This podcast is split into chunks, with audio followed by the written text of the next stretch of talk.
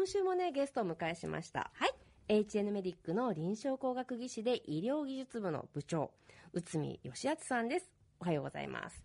おはようございます。おはようございます。今週もよろしくお願いいたします。お願いします。内海さんね、先週も登場いただきましたけど、まあ、大きな枠で言うと2年ぶりの登場ですね。はい2年ぶり2回目。なんか、なんかの受賞みたいで。臨床工学技師というスペシャリストですね。あの、人工透析している病院では特に欠かせない医療機器のスペシャリストなんですけれども、内海さんの趣味は先週、御朱印帳の神社を回ってるって話してましたけど、思い返して、あの、趣味と言えるほど没頭してるわけでもないんですけども、思い返してみると古いものが結構好きなのかなと。なので、炭鉱の跡ですとか、配線跡。といったような、こうなんか思い返してみると古いものをこう見てるのが好きノスタルジーだ。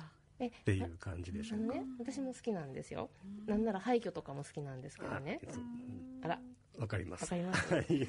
なんか、ありし日の、その、その場を思いながら、でも今ここにいる自分みたいな。そうですね。そこに、そうなるまでになぜそうなったのかっていうようなことを知ったりするのは結構好きですね。私も好き。ね。いや、まさに東子先生、博物館を好きって言った時に、当時のものが今この目の前にあることの感動っておっしゃってましたけど。似たような、ね。そうですね。配線、あとなんかもう北海道いろいろ楽しいところ、そうですねところありますもんね。これは今度一緒に行こう。ね ですね。HN メディックツアーってことですね。ねはいですね。えさて、ドクタートーコのラジオ診療室。トーコ先生、今日のテーマは？技術の継承というお話です。技術の継承。まあ、前回、内海さんから臨床工学技師の技術を後輩にいかに伝えていくかという問題提起がありましたよね。そう。そこのとこちょっとじゃあ内海さんもう一回復習してもらえますはい。え今年度から HN メディックの取り組みとして、えー部の展望という取り組みを行っております。これはまあ各部長が、えー事務所の問題点を挙げ、それを改善させる取り組みを行うというものです。えー今年度の医療技術部の問題問題点の中に技術力不足を挙げました。えー臨床工学科としては新卒さんの採用に力を入れてきたこともあるので、えー毎年のように新卒さんが入職されております。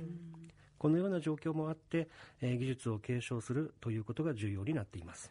ねまあ、当たり前のことではあるけれどもそれを問題点として挙げて、まあ、教育を本当に大事にしていこうっていうことをあの今年取り組んでいこうということなんですよね。えーもともと私自身は、えー技術の継承というものにはちょっと葛藤がありました。葛藤？はい。うん。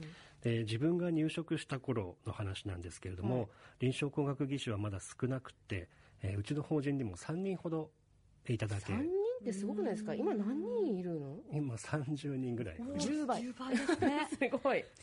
えー。まあ、当然入職してから1年ほどで、えっと入職違うところに、はいはい。はい、転勤にあなりまして、なるほど。えー転勤した先が当然ですがまだ誰も技師はいないというようなところでえー働くことになりましたいや、これね、はいあの、私たちが研修医だった時にも同じような感じかも。なんか、もうこう、移動して初めて、はい、誰もいません。あなた一人です。どうぞ、みたいなやつですよそうね。ですねで、まあ、教えてもらえる人も、えーいなくなったという状況の中で、はいはいまあ、自分が、えー先輩である看護師さんであったり、メーカーさんであったり、はいはいはいということ方々に、えー教わったり学会に参加したりはいはい。というふうに、えー学んできたこともあったのでもう簡単にこう教えるということが違うんじゃないかというふうに思っておりました。なんか、受け身でいる、なんていうの、こう、新人さんへの抵はい抗みたいなそうですね感じですよはねい。なんかね、私この話をちょっとちらっと聞いたときにね、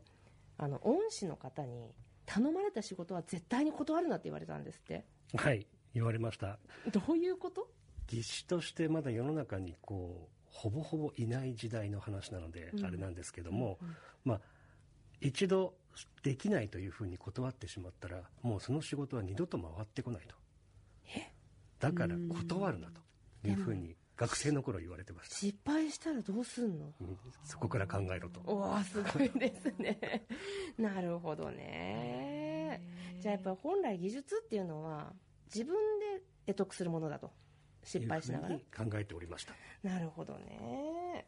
なんかイメージが違いました。なんかこう技師さんとかってやっぱりそういう特殊なあの技術をお持ちだからこう引く手あまたで仕事がどんどん来てお願いしますって言われるかと思ったら、断ったらもう仕事来ないから断るなっていう教えがあったっていう時代があっなんかねやっぱたんですね。なんなんか分かってきました。だからその技術の継承っていうのはその内海さんはやっぱりその獲得しに行ったわけですよね、うん。はい。うん。けど今の時代はっていう話？はいそうなります、うん。そうなんです。技術というものは誰かに教わるものでなく、うん。まあ、自分で試行錯誤しながらあと先輩の行動を見たり盗んだり、えーそして実践して失敗するということを繰り返して、えー習得していくことだというふうに思っています。私もそう思いますけどね。ただ根本にはそう考えていたんですけども最近はやっぱり、えー少しその考えも変わってきました。はい。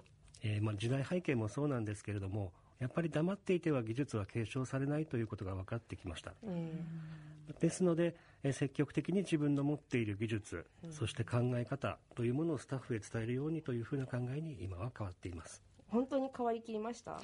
変わりきってるとは言えないところもあるんですけども、まあ、自分の年齢を考えてみてもやっぱり自分の持っているものをこう出し切っていかないとダメなんじゃないかというふうに今は思っております。私ねまだまだそこまでいけないな。なんか私たちの世代って言い方しますけどね教育自体が私たちが受けてきたものともう違うような気がするんですよね。でもきっと私たちの上の世代もきっと私たちのことを見て同じようにまあ、いわゆる言葉で言うと今の若いもんはって言われてきたしあの思ってる私たちもなんかこう結局同じことを繰り返してるだけなのかなって思うんですけど私自分がされたことのないことを下の世代に施していくやっていくっていうのはすごく難しいんじゃないかなって思うんですよね。どう思います？いやその通りでだと思います、ねえ。そう教えることですら試行錯誤しながらやっていかなきゃならないっていうところはあるのでうん。自分が受けたものとは違った形でこう何かをしていかなきゃならないっていうところにすごく難しさは感じます。ね、そして、まあ、ちょっと今残って言っちゃいますけれどもその今の教育っていうものお膳立てされているような気が私はするんですよね、あのさっき内海さんがおっしゃったようにもがいて獲得していく。これってその人にしかできないやり方だと思うんですよ。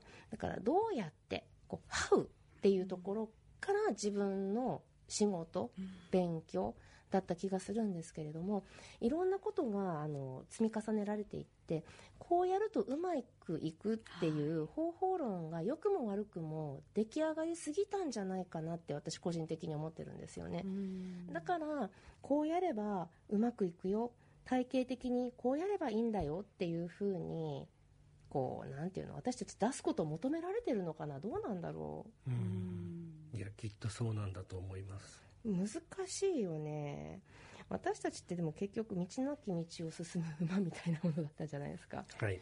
馬力もついてると思うんだけど、どうしたらいいの？これじゃあ乗せて走ればいいわけ？うん、うんまあ、そうですね。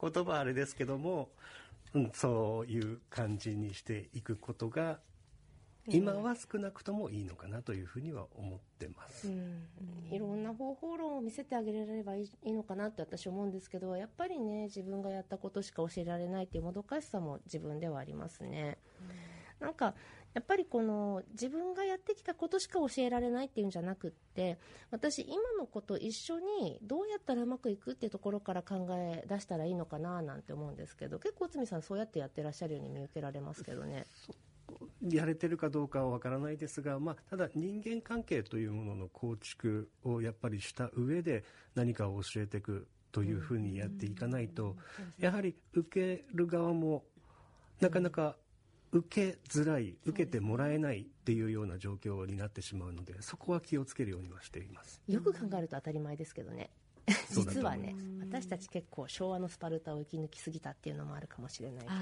まあ、医療現場っていうかねその医療界の中では特にそうかもしれないですけどでももがいてもがいて自分で傷して失敗してってその後得得したものが素晴らしいものだってお二人は分かってるからこそ後輩たちにもその素晴らしさを伝えたい教えてあげたいっていう気持ちとの葛藤みたいな一面もありそうですね。ですね。でもね多分ここにとどまってちゃいけなくって例えば今 AI とかねかなり進歩してきてるじゃないですか。はい。できっとこの先どう思います？内海さん AI の進歩と医療って結構流行りですけど。そうですね。あのもうすでにいろんなところで AI が活躍しているというのはやっぱり医療業界もそうだと思います。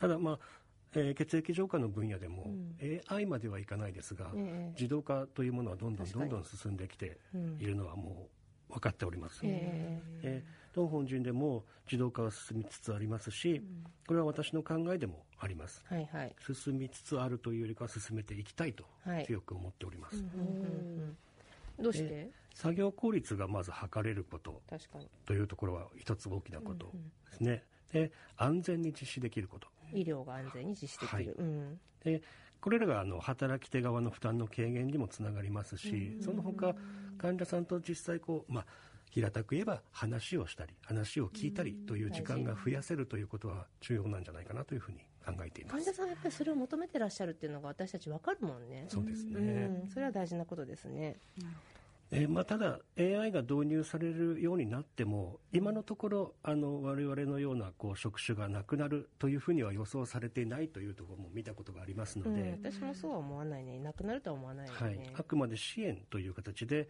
今は進んでいるのではないかというふうに思っておりますので我々の技術持っている技術というのはやはり絶対的に必要になるというふうに考えております。まあ形を変えて発展させてつなげていく、はい。それが継承だとはい。いうことですね、うん。難しいけどやっぱ我々世代の課題だな。頑張っていこう、はい。はい。先週今週と HN メディックの臨床工学技師で医療技術部部長の内海義康さんをゲストにお招きしてお話ししていただきました。え内海さんありがとうございました。ありがとうございました。ありがとうございました